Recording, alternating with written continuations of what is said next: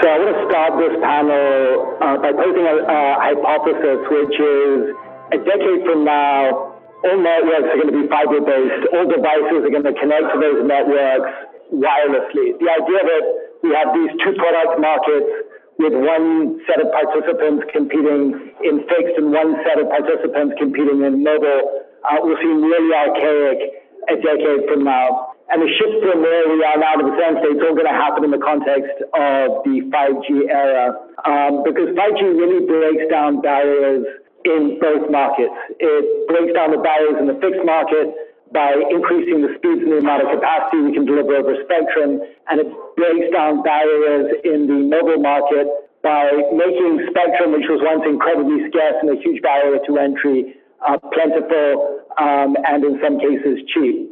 Um, and with that as the, as, as the backdrop, I've got uh, some great panelists here to talk about exactly that convergence of two huge product markets um, blowing down of, of, barriers to entry, um, a complete change in the competitive dynamics. Um, I, have got from Charter, uh, Craig Cowden, who is effectively leading one of the biggest fixed infrastructure operators into the wireless market.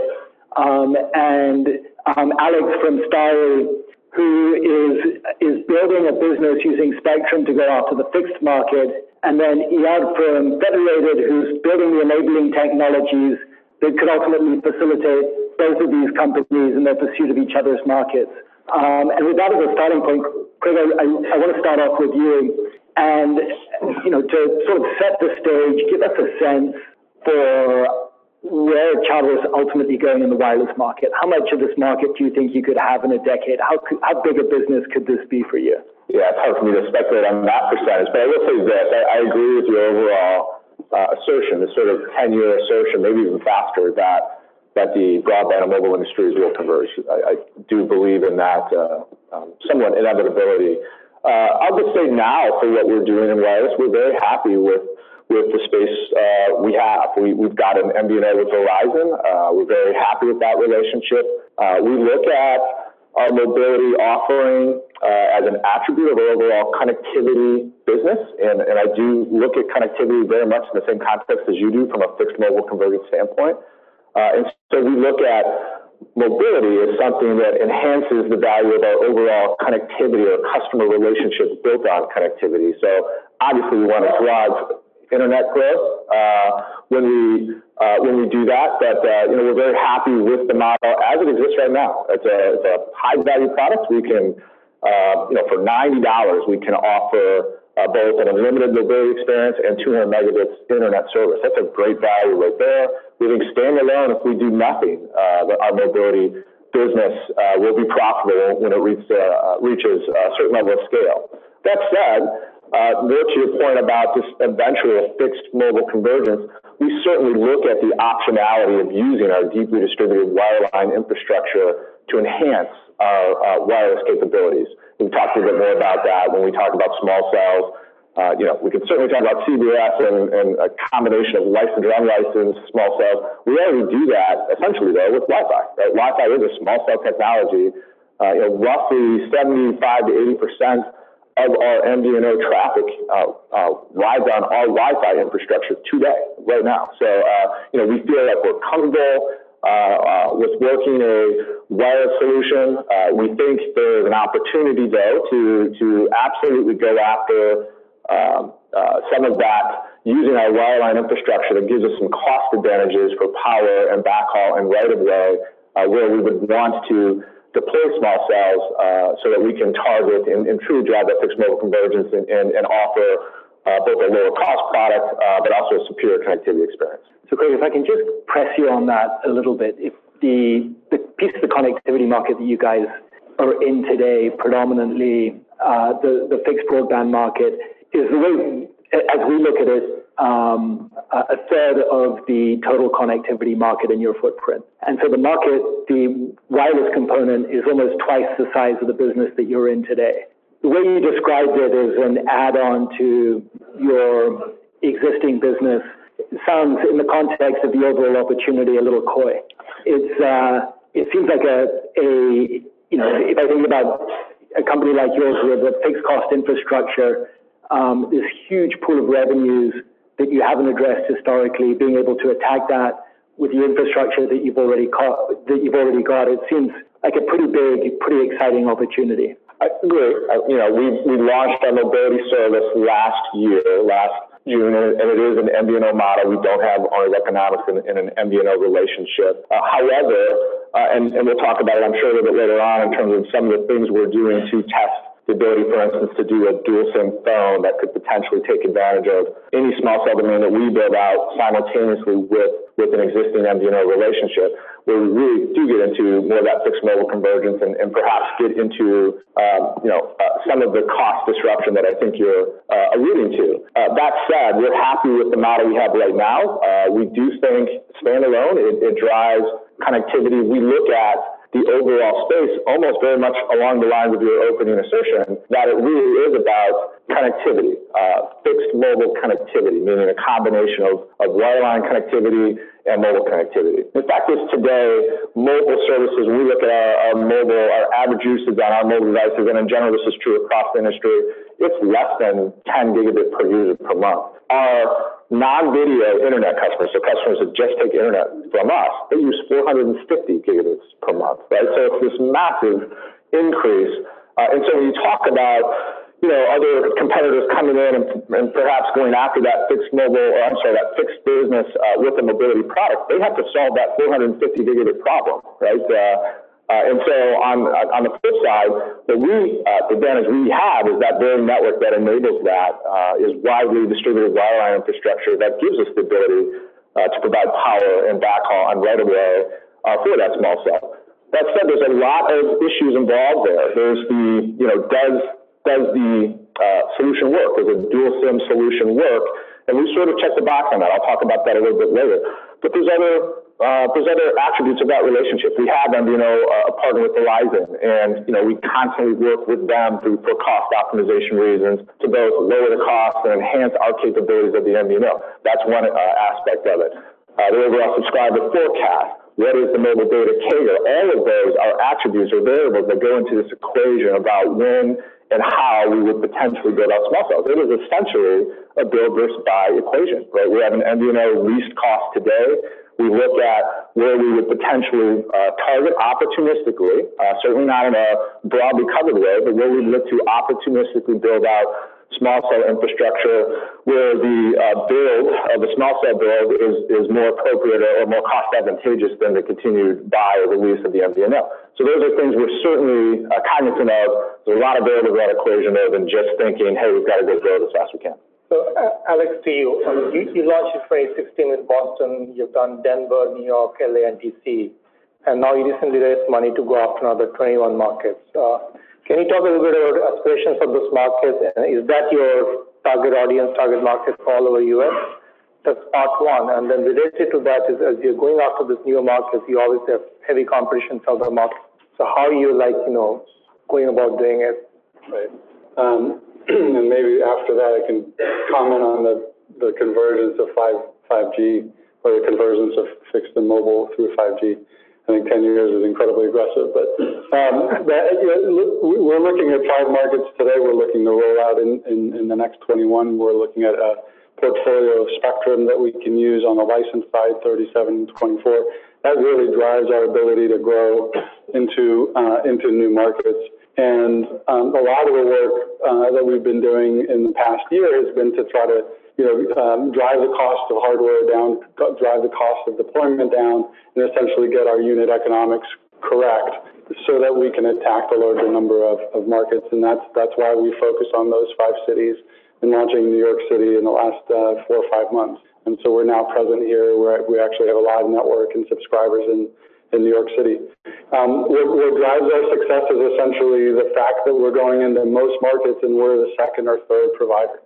There's very little competition beyond the usually dominant uh, cable guy. Um, uh, and so if you come in and provide choice, a totally different package, price point, speed package, um, and lead with customer experience, you have a shot at breaking in. And that's essentially what we've been proving out, is is that people, there is appetite for an internet-only product. We're, we're absolutely riding the, the cord cutter wave. We get, on average, about 85 to 90 percent of the, the cord cutter share wherever we go because of our, our internet-only packaging.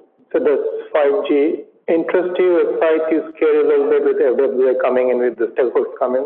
Well, I mean, it's, it's fascinating. It's, uh, it's incredible what's being claimed.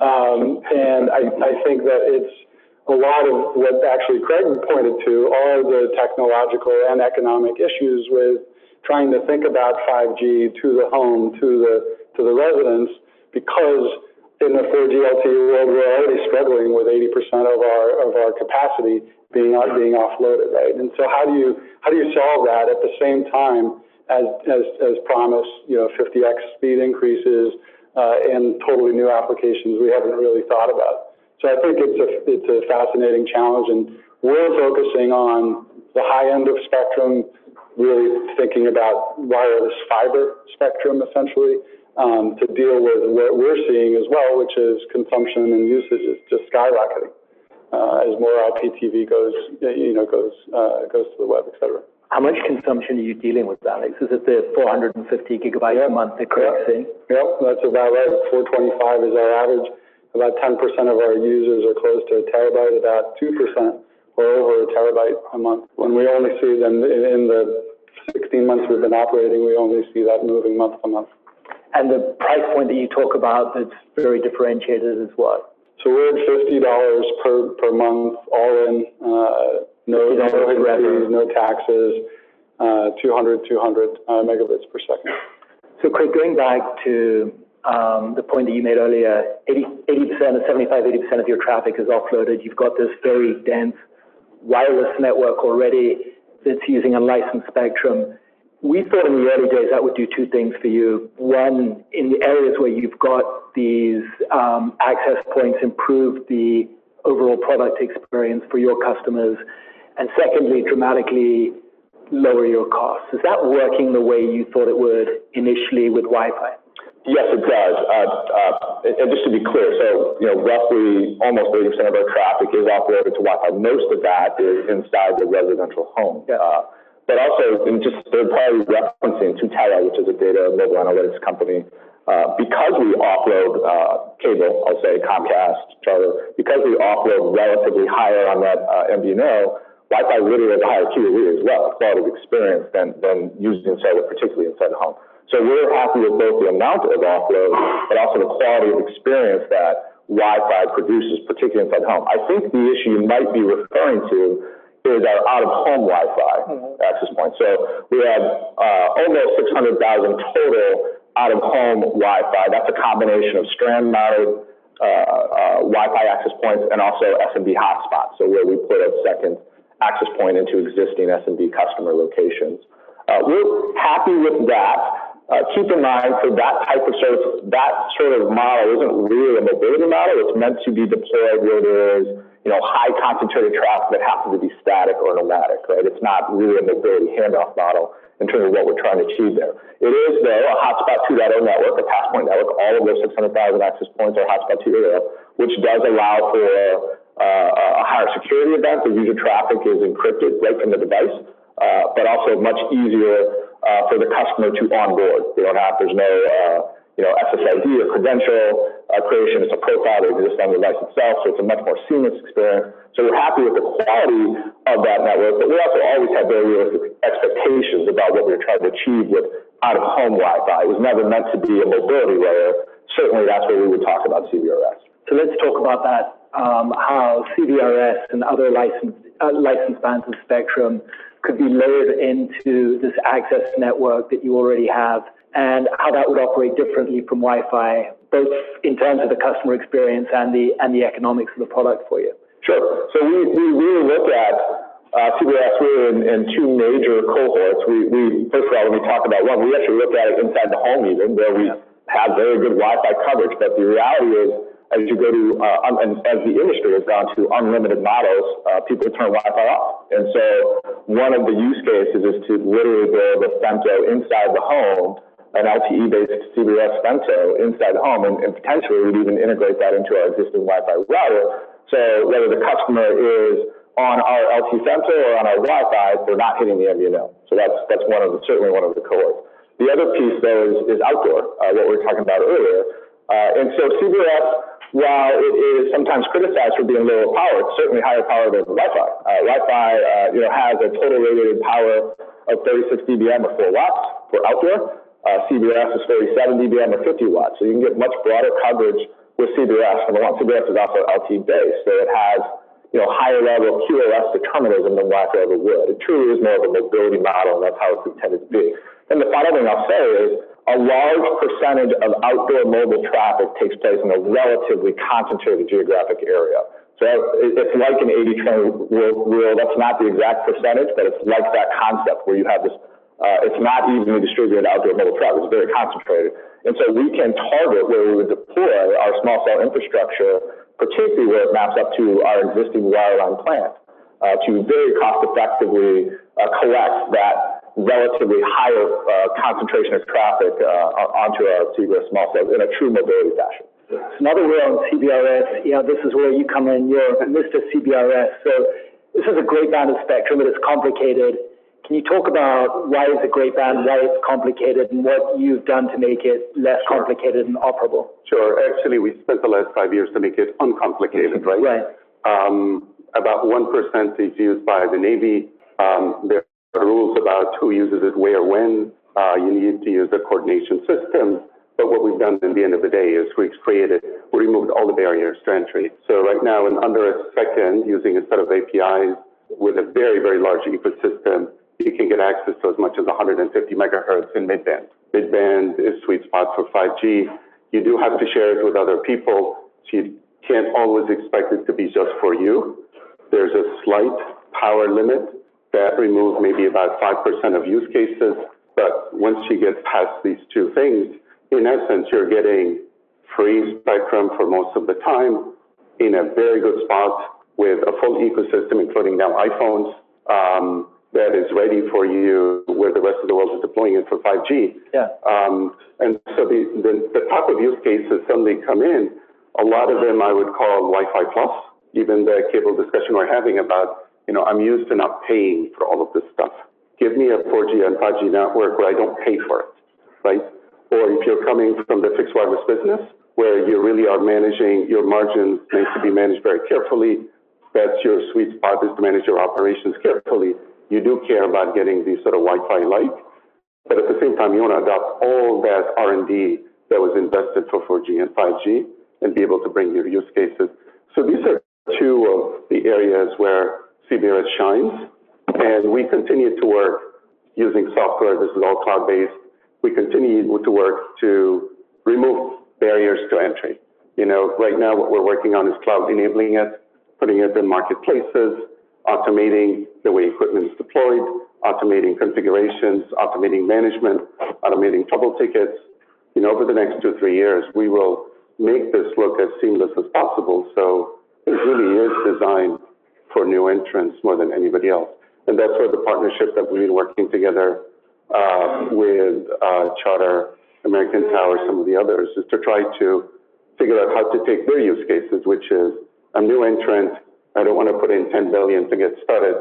I want to pick uh, where do I want to deploy. I want to be able to maximize my offload. I want to use all the R&D.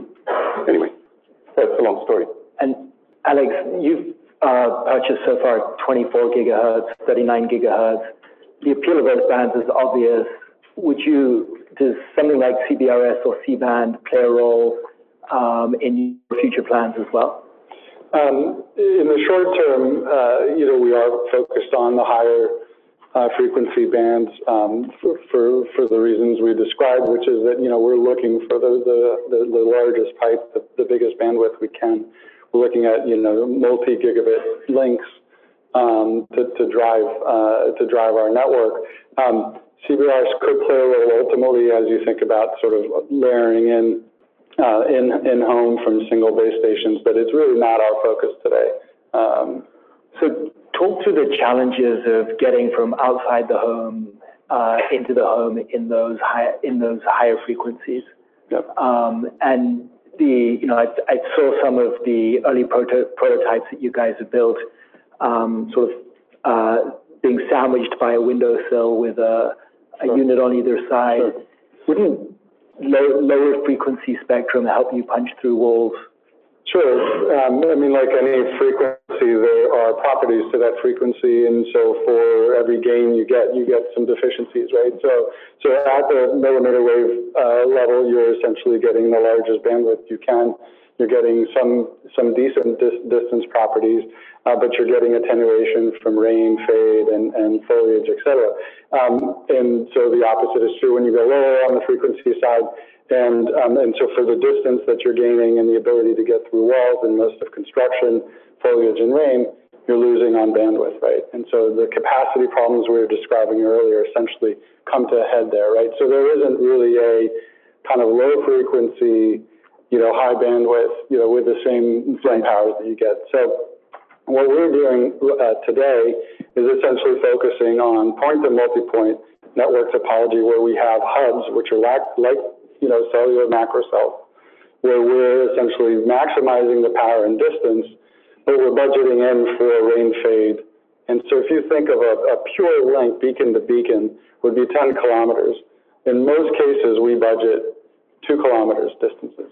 And so the rest of that is essentially dealing with millimeter wave properties, right? What does it take to actually maintain the throughput that you need and, and, um, and the, the, the signal strength that you need? Um, and so by doing that, we're essentially saying it's, it's going to be rooftop to rooftop. We're not solving mobility problems. Our end user is not moving, right? So we know exactly where that fixed point. We can use um, MU-MIMO. We can use all the powers of beam steering and the maximum power to essentially create the, the, the biggest bandwidth. Um, we get into the residence by essentially using existing wiring. So all, all in all our deployments today, we leverage everything from Cat3 to Cat6 wiring. We're using G.hn to essentially transit our data. And so the window unit you're describing is, is, is something we're continuing to work on. And essentially, that rooftop installation receiver that we're using today for, you know, MDUs, apartment buildings, once we can get that cost reduced, um, uh, weight constrained at the right size uh, and footprint, that will be what we use for for uh, for window unit, and it's not unlike what, what Verizon rolled out, which is if you're using a millimeter wave, you do have to have a receiver on the outside, and then you have to deal with getting through glass right. somehow, whether that's actually a wire underneath the sill or using some something to right. get inside the home, and then the home part is the easy part. Um, and so we're tackling it this way today um, you know, by essentially using what's, what exists. And focusing initially on it, on MDUs specifically. On apartment buildings today. And so we started the business, we were focused on 100 unit uh, buildings. We're now down to 20 units and up. Um, and we have in, in, our sites the ability to get to, to single family homes. Got it. And that's really just a function of cost of hardware, cost of deployment, and, and, and making the ROI work. And Craig, the you get around the limited amount of spectrum that's available in bands like CBRS a different way. You've got this incredibly dense architecture, as you mentioned, 600,000 um, uh, access points, which is the order of magnitudes more dense than a typical carrier. Given that kind of architecture, do you need the 100 megahertz uh, that Verizon and T-Mobile uh, have, or the 160 megahertz that um, that AT&T has? Uh, so even if I accept that that's where we're going to go with small cell deployment, and that's there's a reasonable logic for that. Uh, I agree with you that in general we are looking for densification of small cell as opposed to broad spectrum purchasing. We will never lead the industry uh, in obtaining spectrum and particularly licensed spectrum. We just don't need it. The advantage we have is our deeply distributed wireline infrastructure that provides power and backhaul and right of way for spectral reuse. And so, uh, whatever spectrum we look at, uh, we certainly are interested in CBRS because of its shared regime, the fact that it is unlicensed, um, and also uh, it should be clear when, when uh, as, as the PAL auctions happen next June, and somebody is now a PAL license holder, if they're not using that spectrum in given space and time, the beauty of the SAS that Iyad's team creates is that that spectrum is available for others to use. It, it truly is a completely usable spectrum, not just the unlicensed portion, but, but the PAL spectrum that is unused in any given space and time is also usable for others. And we are absolutely going to take advantage of that, right? And so that's why, you know, we're very interested uh, in that unlicensed. Now, maybe one more quick comment too. I've only really talked about MVNO offload as, as our primary use case, and, and it's something we're certainly looking at. But also, we're very interested in CBRS for fixed wireless for rural broadband. Uh, we have done some active, uh, we have an active trial going on right now with, with customers using CBRS. We're very pleased with those results. Uh, and in particular, in rural areas, you just don't need PALs at all. There's going to be 150 megahertz almost assuredly, or at least enough capacity to make that business work. And so what we do there is, is we think about edging out from the edge of our uh, hybrid fiber coax plants. So yeah. we're not doing an overlay to our hybrid fiber coax, but edging out uh, where the population density in the rural areas just um, isn't high enough to justify a wireline build. Uh, we do think that there's a real opportunity uh, using CBRS because you can do that basically with free spectrum, and then also leveraging uh, the rest of the plant that we can do. So we can minimize the transport costs. We can use our field ops team that's already out there for the windshield time for actual installation. So we think that's an exciting business and a, and a use case for CBRS as well. So yeah, can you talk about how you operationalize that? So sure. you're helping these these guys um, find so there's a licensed piece, an unlicensed piece. Within the unlicensed piece, yeah. there are open channels. You're coordinating all of this in the background. Yeah. And then in addition, uh, Craig's company is using uh, this spectrum potentially in conjunction with an MVNO. Yeah. Um, how does it all come together technically? Um, maybe instead of describing how it comes together, yeah. I'll tell you that we get the question all the time. Say, how much spectrum is really left? What's this really going to look like? We uh, went and did four studies: New York, uh, Houston, Los Angeles, one more market, Philadelphia, I think. Um, and we studied over the next 40 years extensive simulations, every cell site, uh, all the clutter data, all the building data, simulated with every user that we know about what they'll do, um, PAL, GAA, everything. And I'll just give you what we think consistently what the results are. Uh, you end up um, over the next four years, um, if you're an operator outdoors and you're deploying densely, you'll have access to somewhere between 40 and 50 megahertz. Um, that's a combination of license, on license and all of the stuff. If you're indoor, and that's about 80% of the time, if you're indoor, 95% of the time, you'll have at least 100 megahertz. These are good numbers. Um, a big part of the reason is because there's significant amount of reuse, because, you know, the power discussion we had earlier presents a lot of opportunities, because the minute the signal dies, we're able to reuse the same channel for someone else and the algorithms are fairly well developed. Um, and so ultimately, there is enough spectrum here to be able to begin to build a network, but clearly we need to continue to pursue more spectrum and shared models. That's why we're working on 6 gig, which I do think will be a game changer. That's eight times the size of CBRS, and it will have 100, 160 megahertz. It'll have both Wi-Fi 6 and unlicensed 5G, as that looks like maybe a couple of years away. we've built a prototype over the last year and a half. Um, and then there's additional band uh, right below CBRS. It's a total of about 450. The first 100 is being worked on. So over time, you have enough spectrum to start with. You can begin to change your economics, your deployment models. You begin to change your operations uh, and begin to compete. And there's a roadmap that will continue to grow that is a very viable strategy for a lot of people. Um, you'd have to be used to being able to build networks to be very pinpoint, very targeted. You have to really be used uh, to manage your economics very carefully. You'd have to be innovative around how you think of networks. You know, it's not 100% everywhere, seven nines everywhere day one. Uh, but the model is beginning to change. And um, I think that maybe uh, you know, surprising part is just the amount of enterprise adoption right now that we're seeing, and the, the interest level is, is very significant because it looks to them like Wi-Fi Plus with a lot of control. So um, there is enough people that are putting into that ecosystem, whether it is handset makers, device makers, cloud companies, users, um, that I can see the ecosystem continue to develop and drive more and more capabilities. That's sort of the way I see how this is, so instead of just getting into the bits and pieces, that's really realistically what this thing looks like. Greg, you, you talked about customer experience, you know, different networks, traveling different networks. Can you talk a little bit about the protocol behind it? I mean, how are you doing it? Is it all preset? Are you doing it real time? Are you using AI, ML to do it? That's one part of it. And in context of 5G, is any of that going to change with dual SIM phone, new 5G phones coming into play? Yeah, so let me, let me talk about how we're doing it now and then how we potentially think about evolving that to, to 5G.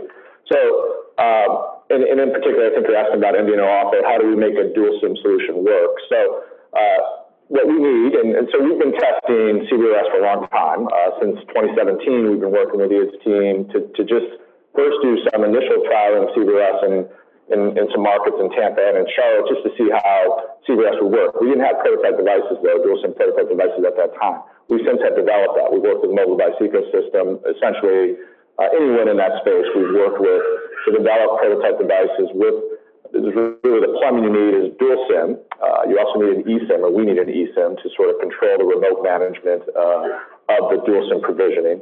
Uh, and of course, we need CBRS. And the other element that we need is something, a software client called Connection Manager.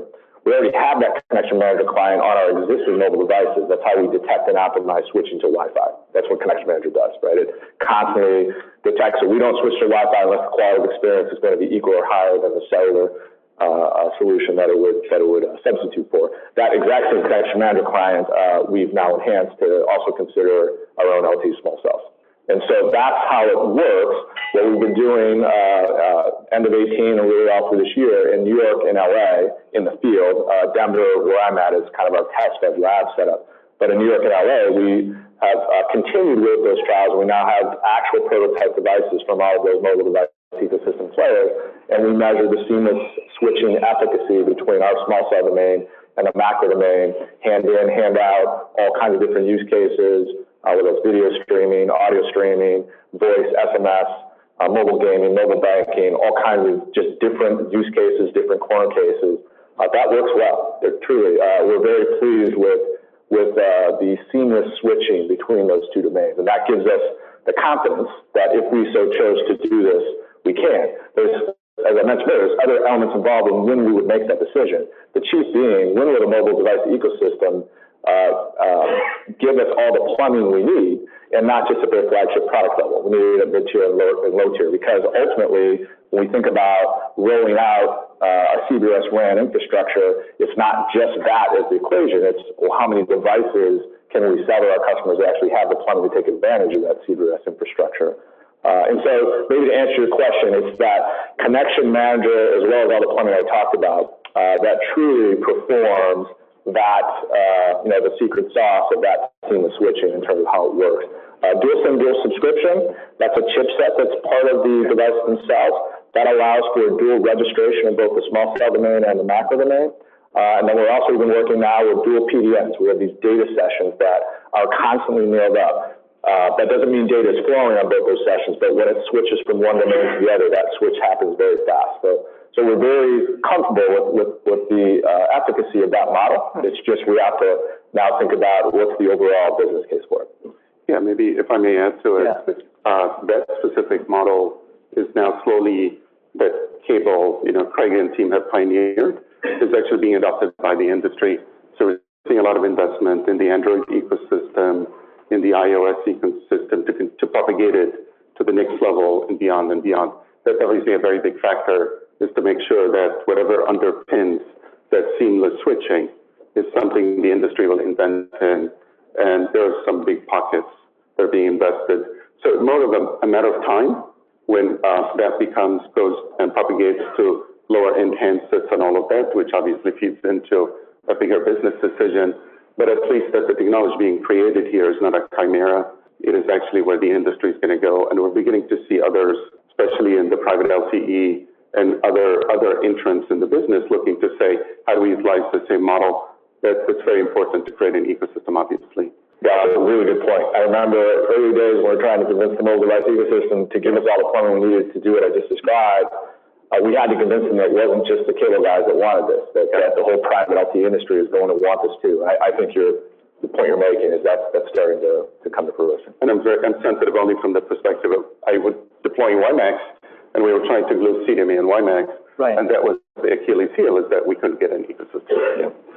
So Alex, coming back to the um, fixed wireless broadband business case, the, I think you said a minute ago that 85% of cord cutters in your markets you end up capturing. What does that mean in terms of overall penetration? And talk us through the, the economics. We, you know, we all think of the service delivery model being a scale-driven business. How does it work? What kind of penetration do you need in a building for, for it to be a, a good investment for you? Yeah. So, um, so the, first kind of primary goal that we had building this business was to, to reduce the cost per, per passing, right? And so if you think about, um, uh, fiber or, or new coax plant, it would be in the thousands of dollars of cost per ha- passing per home. If we could cost reduce that below 20, we're now at 10. We, we, we knew we had something, right? And so that's really what the focus has been with our point to multi point hubs covering a maximum amount of households. We look for density that's basically 4,000 households per square mile and up. We do very well when it's 10, 15,000, which is basically all metropolitan areas that you can think of, right? Five boroughs of, of New York, you know, most of metropolitan um, uh, cities that we're talking about. And so if the cost of passing is, is low enough, it's below, I believe we're probably around eight or nine dollars today, then the question is how, how, once you get the, the building, what's your CPE cost, right? And so how do you deploy that fast? How is it low labor?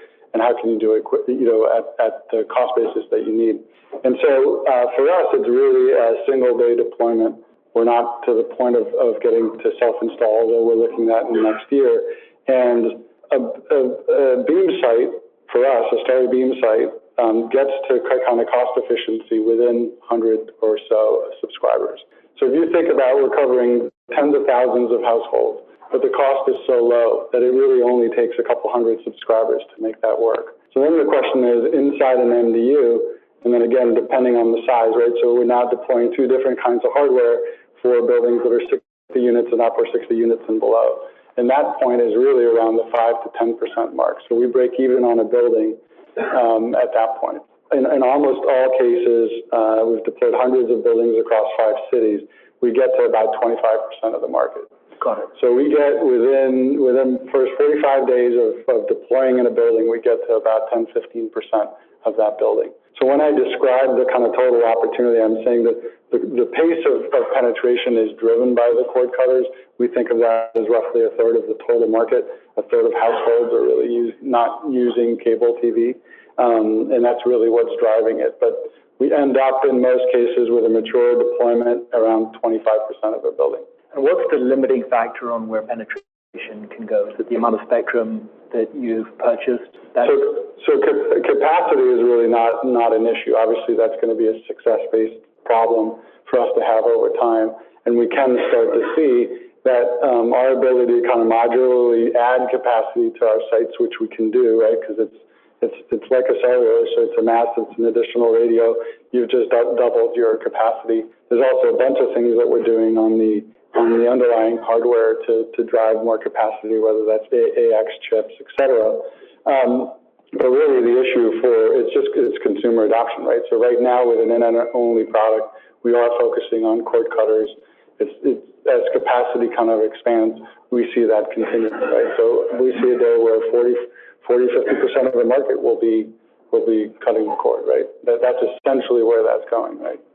Craig, back to you. In context of 5G, going back to 5G, uh, with- how is the consumer experience going to change? You hear, you see a lot of news about Disney Plus and things AT&T is doing. Do you see a value prop changing? Is it still anchored around, like, we offer a core set of capabilities on broadband, you know, customer experience end-to-end? Or is it going to change with all these things coming in the market? Well, you know, specifically relates to 5G, uh, you know, our, partner with Verizon, you know, will have 5G capabilities with them.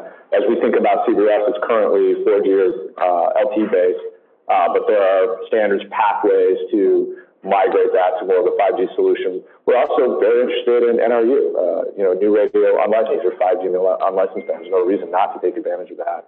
So I think if the question is, you know, how are we going to respond to 5G? We're certainly embracing 5G.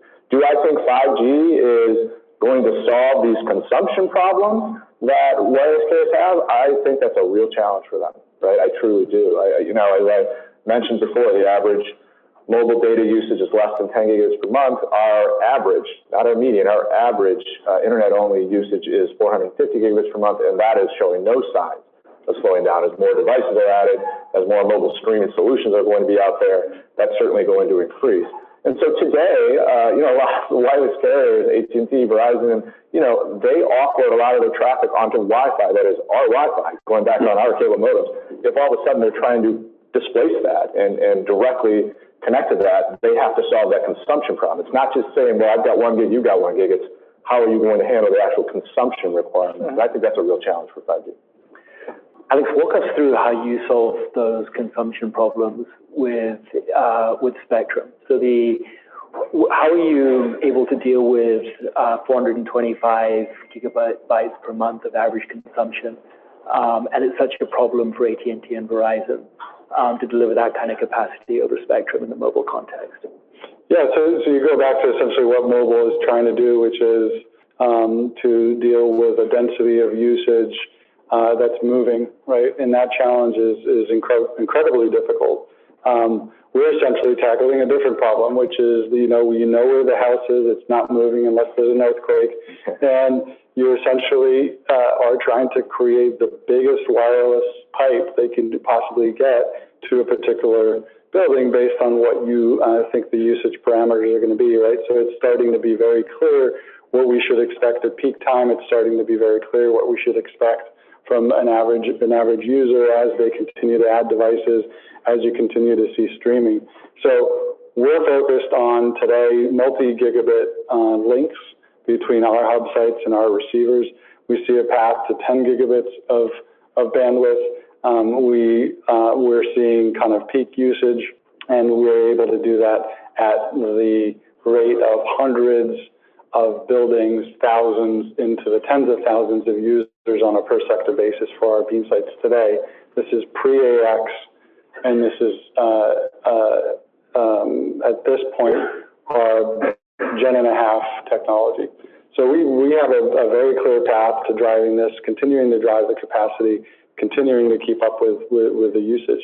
And the reality is, that, you know, i'm, to echo some of what Craig is talking about, I think I think the, the biggest challenge is continuing to think that um, that you're going to bundle this, the content with, with with the pipe. And I think that 5G uh, mobile carriers trying to think about it in the same exact way that, that that's going to be the best kind of acquisition technique. Hey, you're not going to need your fixed service. Let, let us just bundle the Netflix um, and the YouTube TV, and, and, and you'll be our, that'll be the single services.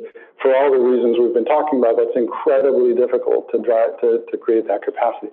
The way we would think about that is is to say, hey, what are actually the verticals of usage that we can kind of build a network to be cognitive of, right? So if you think about so sort of verticals like working from home, which is booming, we have about 65% of our users work from home 25 hours or more per week. Um, that's a very uplink intensive applications, right? It's mostly video calling, right? Or it's uploading data. So what can the network do to think about that usage pattern, right? Video streaming is of course um, you know, another one, and, and a third that we're looking at is, is gaming. So you look at the, the intensity or the latency requirements of a, of a gaming session, and that isn't really. I mean, Google Stadia, uh, you know, in the past two weeks has been highlighting this. Is a lot of networks are not ready for these kind this kind of capacity requirement and these kind of latency uh, requirements, and so we're thinking about not just bundling the old systems together because we have a large bandwidth pipe, but thinking about how the network can be cognitive of what the end usage is. That's how we're thinking about these. As I'm afraid we've run out of time. Next year, I'm going to ask you all to come back, and I think we're going to have a 45 minute slot for uh, for each of you to get through the topics. But thanks very much for doing this. This is uh, this is a great chat. Thank you.